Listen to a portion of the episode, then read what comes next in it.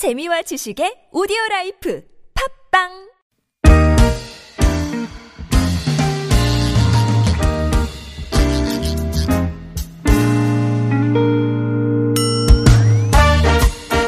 서울 속으로 2부 시작됐습니다. 금요일은 자동차 정비 상담으로 함께 하시는 날입니다. 오늘도 이광표 자동차 정비 전문가 스튜디오에 나오셨습니다. 안녕하십니까? 네, 안녕하세요.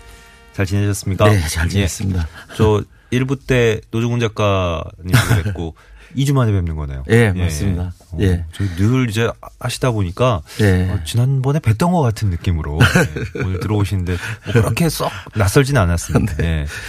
5344번님 서울 속으로 함께하면 일주일이 너무 빨리 가는 느낌이라고 오늘은 이제 어, 이광표 자동차 전문가님과 함께 예, 자동차 정비 상담으로 어, 함께 하실 겁니다. 구글 플레이나 애플 앱스토어 이용해서 TBS 앱 내려받으신 다음에 실시간 무료 메시지 보내실 수 있고요. 샵 0951번 단문 50원 장문 100원 유료 문자 카카오톡은 TBS 라디오와 플친 플러스 친구 맺으시면 무료 참여하실 수 있습니다. 글쎄요. 저 구체적인 상담 들어가기 전에 또 하나 일반적인 질문을 드릴까 하는데 네. 요즘 전기차 네. 예, 뭐 이게 판매도 되게 많이 늘었다 그러고 예, 많이 늘어났죠. 관심 갖는 분들 부쩍 많아졌는데요. 네. 이게 전체적으로 어떤 차이가 있는지 간략하게 좀 말씀해 주시면 좋을 것 같아요. 일반 다른 차량들이랑. 네. 보통 전기 자동차는 엔진이 없죠. 엔진하고 변속기가 없어가지고 예. 어 모두 관리가 아주 간단합니다. 예. 그러니까 이제 순수 전기 배터리와 모터의 구동에 의해서 움직여주고 거기에 이제 감속기라고 있어요. 보통 저 감속기에 또 오일이 들어가긴 하지만 어 엔진하고 변속기 쪽에서 어, 관리될 수 있는 부분은 그렇게 없어요. 예. 물론 자체가 없으니까 예, 다만 예. 이제 그 감속기에 들어가는 오일이 한 뭐 16만 킬로 정도에 이제 한 번씩 점검만 해주면 되고요. 네. 어 그렇지만은 그 나머지 이제 하체에 들어가는 기능들은 이제 그대로 있죠. 서스펜션이나 이런 예. 부분 저 같이 예. 함께 있고요. 어 보통 그 하이브리드 차량하고는 다릅니다. 하이브리드 자- 차량은 엔진이 있고요. 엔진하고 그 전기 자동차하고 이제 같이 겸용돼 있는 거를 이제 네. 우리가 하이브리드 차량이라고 하고 예.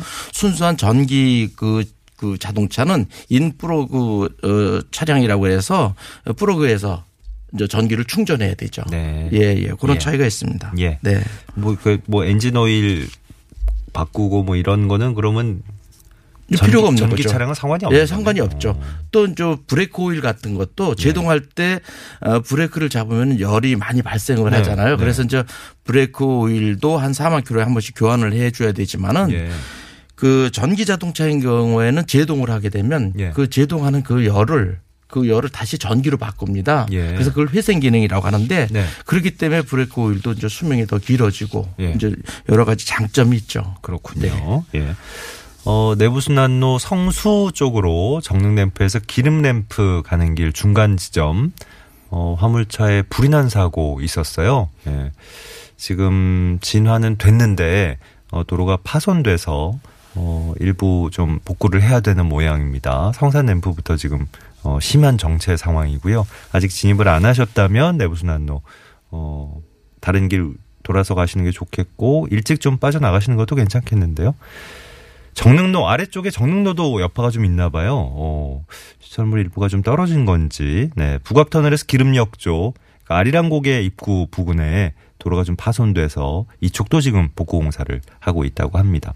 어, 사고가 많네요. 강남대로 교보타워 사거리에서 노년역 사거리 쪽 교보타워 사거리 조금 지난 곳 어, 지하철 공사장 크레인이 옆으로 기울어진 사고 있어서 이걸 좀 바로 잡는 작업 때문에 두 개 차로가 부분 통제 중입니다. 저 교통량도 평소에 많은 곳이라 어, 지금도 정체가 좀 심하다고 하는군요. 네. 종환 님도 현장에서 또 제보를 주셨네요. 고맙습니다. 아, 크레인이 아예 그냥, 어, 넘어졌다고 음, 하시는데요. 음. 뭐, 다른 인명 피해나 차량 다른 피해는 없었으면 좋겠는데, 현장 상황은 또 저희가 들어오는 대로 바로 말씀을 드리겠습니다. 자동차 정비 상담 6024번님 사연부터 들어갑니다. 5년 된 산타페 차량 몰고 있습니다. 공기 순환을 외부로 돌리면 매연이 냄새가 너무 심해요. 네. 이유가 뭘까요? 하셨네. 아, 이런 경우는 이제 외부 공기를 틀었을 때 냄새가 나오면 앞에 차량이 있는 경우는 저 디젤 차량이 있는 경우에는 앞 차량의 배출가스에서 나오는 그런 경향이 있을 수가 있고요. 예. 그런 경우라 그러면 뭐 차단을 해서 외부 네. 공기를 이제 차단해서 쓰면 되는데 내기로 바꾸시면 그렇죠. 되겠고. 예, 내기를 바꾸면 되고요. 만약에 그 자체 차량 자체 내에서 발생되는 게 들어올 수가 있어요. 이거는 엔진과 실내가 저 이렇게 격벽이 아- 안에 있지 않습니까? 예. 그 차단되는 막이 있는데 그 안에 배선이 외부와 안쪽으로 엔진룸에서 안쪽으로 들어오는데 우리가 이제 그로메트라고 하는데 그 고무가 있어요. 예. 고무 부분이 어제 빠져나갔거나 아니면 찢어진 경우가 있어요. 어허. 그러면 엔진에서 발생되는 어떤 어, 먼지라든가 아니면 냄새가 엔진 안으로 들어올 수가 있거든요. 예. 그래서 이런 경우라 그러면은 그 그로메트도 한번 점검해 봤으면 좋겠고요. 요거는 뭐 내기했을 때는 외기했을 때는 상관없이 이렇게 예, 들어올 수가 있죠. 네. 근데 반드시 이제 이거 외부에서 해서 들어왔다 그러면은 외부에 있는 공기가 들어왔을 가능성이 높아요. 다른 네. 차량에 의해서. 네. 그럼 뭐 크게 걱정 안 하셔도 되겠고. 그렇죠. 네. 그런 경우는 이제 실내 내기 순환에 놓고 예. 운행하시는 게 좋습니다. 네. 요즘 또 저 미세먼지가 워낙에 심하고 이래서 네. 어, 보통 이제 운전자들이 웬만하면 어, 내기로 해놓고 하자 그러시는데 그럼 또 이제 공기 수- 실내 공기 순환이 잘 안 되니까 예, 나빠지죠. 예. 네. 4214번님은 저감 장치를 달았는데 매연이 여전히 나오네요. 흰 연기하고 섞여서 나옵니다. 이게 어떤 게 문제일지 물어보셨습니다. 아, 매연 그 저감 장치라고 해서 저감 장치라고 해서 차량에 고장이 기본에 있던 거를 고쳐지는 건 아니거든요. 그 저감 장치라고 하면은 그 자동차에서 발생되는 그 탄매 우리가 예. 이제 흑연이죠. 그 예. 그 시커먼 그 연기요. 그런 것들이 그 다 타고 났을 때 탄매가 이렇게 저장되어 있는 곳이 됩니다. 그래서 네. 어, 신체에서 나오는 것들은 어떤 일정 기간이 지나면 신체에서 하얀 연기가 나오면은 그걸 자체적으로 소각을 시켜요 엔진에서. 그래서 그때 발생되는 거는 큰 문제가 없지만은 만약에 이제 신규로 외부에서 이렇게 달았는데 이런 매연이 나온다고 하는 것은 흰 연기가 나온다는 거는 그 차량에 어떤 문제가 있다고 볼 수가 있습니다. 네. 그래서 흰 연기는 엔진 오일이 엔진 오일이 내부에서 타서 이렇게 발생되는 거거든요. 예. 약간 매캐한 냄새도 같이 날 수가 있습니다. 네. 이런 경우는 엔진의 그 밸브 실이거나 밸브 실이 노후돼서 문제가 되는 경우가 있거나 이런 경우라면 이제 새로 교환을 해야 되고요. 엔진은 엔진 내부의 그 저 피스톤 링이나 실린더 벽의 마모에 의해서 이런 현상이 나타날 수가 있습니다. 음, 네. 이런 경우에는 아무래도 이제 그 전체적인 수리가 들어가야 되는데 이런 경우라고 하면은 이제 매연 저감 장치만으로는 이게 이제 조치가 되지 그렇겠죠. 않습니다. 네. 중정비에 들어가셔야 합니다. 보통 엔진 엔진을 좀 손봐야 되고 이러면 아까 중정비 말씀도 하셨지만 네. 좀큰 수리라 네, 큰 수리가 들어가야 비용도 됩니다. 좀 많이 들것 들어가죠. 예. 네. 4858번님 고속도로에서 뒷차가 돌진하는 바람에 차가 망가졌는데요. 공업사 가 보니까 폐차하는 게 낫겠다고 너무 애착이 가는 차인데 방법이 전혀 없을까요? 예. 아, 예, 요즘 안타까운 경우죠. 예. 이런 경우 참 안타까운 경우인데 보통 그 차량이 많이 차량을 많이 이제 사랑하는 사람들이 그 자기 부분에 어떤 손상이 가면 가슴 아파하거든요. 아. 근데 거기에 폐차할 정도로 저 진단을 내렸으면은 예. 많이 그 저 대파가 된 겁니다. 예. 이런 경우라 그러면 그 분명히 수리는 할 수가 있습니다. 어느 부위가 고장이 나든 뭐 수리는 할 수가 있는데 아무래도 경제성인 면 그리고 이제 시간적인 면에서 많이 소요가 되거든요. 네. 그래서 이런 경우라 그러면 수리는 가능하지만 비용이 많이 소모가 돼요. 예. 그래서 이런 경우에는 어쩔 수 없지만 차를 교체하시는 게더 낫지 않을까 이렇게 생각이 됩니다. 예. 그래요. 뭐 가슴 아프시겠죠. 네. 4000번님 운전 시 연료 절감된다고 해서 주행 때 D로 정차 때 N으로 번갈아서 하는데 괜찮습니까? 네. 그 저희 그 자동차 정비 상담 맨 첫 시간에 네. 많이 이제 궁금해 정리를 해드렸던 부분이에요. 기억이 나는데 네. 이 아직도 논란이 좀 되고 있나 봐요. 그러니까 네. 이거 뭐 서 있을 때는 잠깐 서 있을 때는 네. 중립 기어로 바꿔놔라. 네. 그, 그러면 연료 덜 든다. 네. 아니다. 자꾸 자꾸 바꾸면 그 이제 변속기에 무리도 가고 연료는 더 그렇죠. 든대. 뭐 이런 얘기들이 아직도 충돌하는 모양입니다. 단지 그 다시 말씀드리지만은 연료 절감이라는 부분에 대해서는 그 D렌지보다는 N렌지가 더 유리합니다. 그건 맞죠. 그러니까 중립에 놔두면 아무래도 부하가 없거든요. 네. 이건 이제 자동차가 D렌지에 놓으면 클립력이라고 그래서 자동차가 출발하기 위해서 준비하거나 있 거나 언덕에서 밀리지 않게 엔진 RPM이 약간 올라가게 돼 있습니다. 네. 그래서 이런 RPM들이 올라가게 되면 아무래도 연료가 많이 소모가 되거든요. 예. 그래서 우리가 보통 중립에 놓게 되는데 계속 중립에 놨다 다시 D렌지에 놓고 출발을 할 때는 그 약간 충격이 발생되게 돼 있습니다. 네. 그러니까 얌전하게 운전하시는 분은 빼놔도 됩니다. 드라이브에 네. 놓고 서서히 가속 페달을 밟는, 밟으니까. 네. 근데 조금 저 급격하게 운전하시는 분은 D렌지에 놓으면서 바로 가속 페달을 밟게 되면 충격이 발생이 돼요. 그렇겠죠. 엔진에. 그러면 엔진과 변속기를 지지하고 있는 고무들의 손상이 가게 돼 있거든요. 예. 그런 경우에는 변속기에도 충격이 가게 되고요. 예. 그런 경우를 대비해서 뭐 신호등에서 이런 분은 신호등에서 한 번 정도 이 저기 저 신호 받고 있어서 갈 수 있는 정도의 밀림이라 그러면 그냥 D렌지에서 운행하셔도 어 관계가 없습니다. 네. 알겠습니다. 예.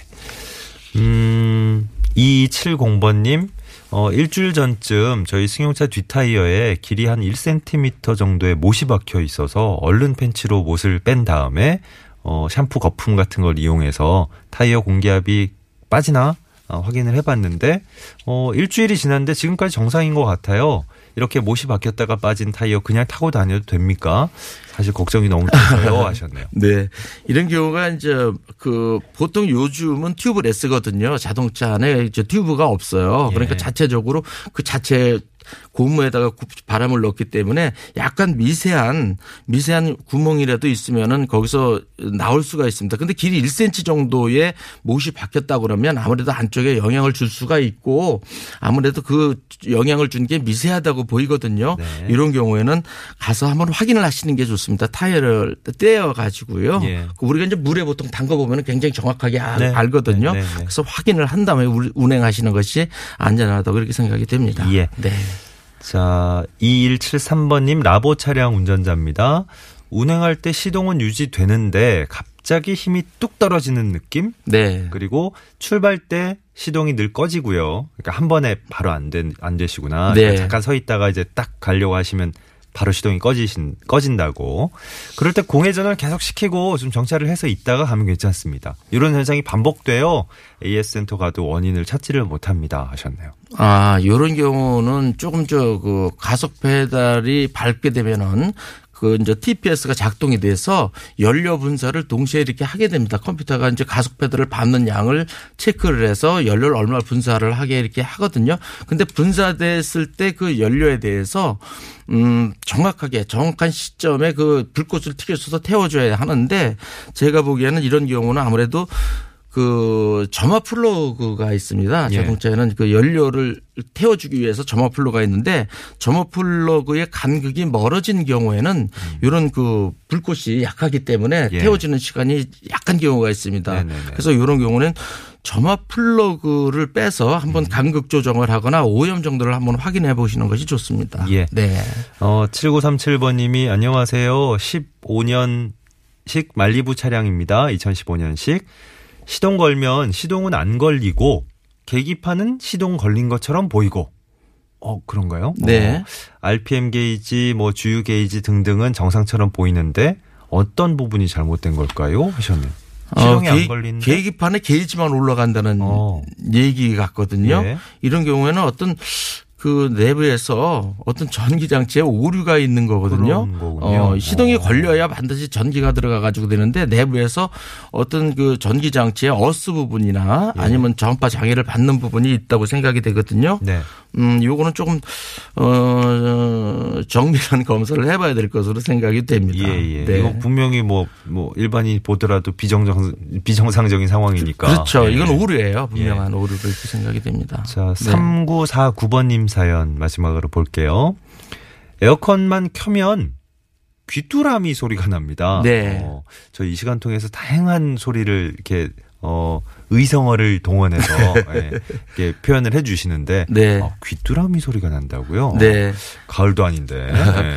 고음에 쇠 갈리는 소리 같기도 하고 네. 에어컨만 켜면 그러시대요. 예. 그 AS 센터 가보면 또 정비하시는 분은 어 저는 괜찮은 것 같은데요. 소리가 제대로 안 들린다 그러시고. 아, 이럴 네. 수가 있습니다. 이런 경우는요, 에어컨을 켜게 되면은 에어컨 스위치를 누르게, 저, 누르게 되면은 에어 에어컨 컴프레셔가 작동을 하게 되, 거든요 예. 엔진에. 네. 에어컨 컴프레셔는 엔진의 벨트에서 움직여 주는데 그 벨트의 벨트와 그 그 저 에어컨 컴프레셔 저 사이에서 그, 그 장력을 잡아주는 그 idle tension 베어링이라는 부분이 있습니다. 예. 이 idle tension 베어링이라는 부분이 보통 그 저 오일이 들어가지 않고 있거든요. 오일이 들어가지 않고 자체 내에서 어 윤활이 됩니다. 그 예. 오일 자체 내에서 거기에 예. 이제 오일 윤활이 잘 되는 그런 그, 저, 부품이 들어가 있는데 네. 그 부분이 오래돼서 마모되게 되면은 약간 음.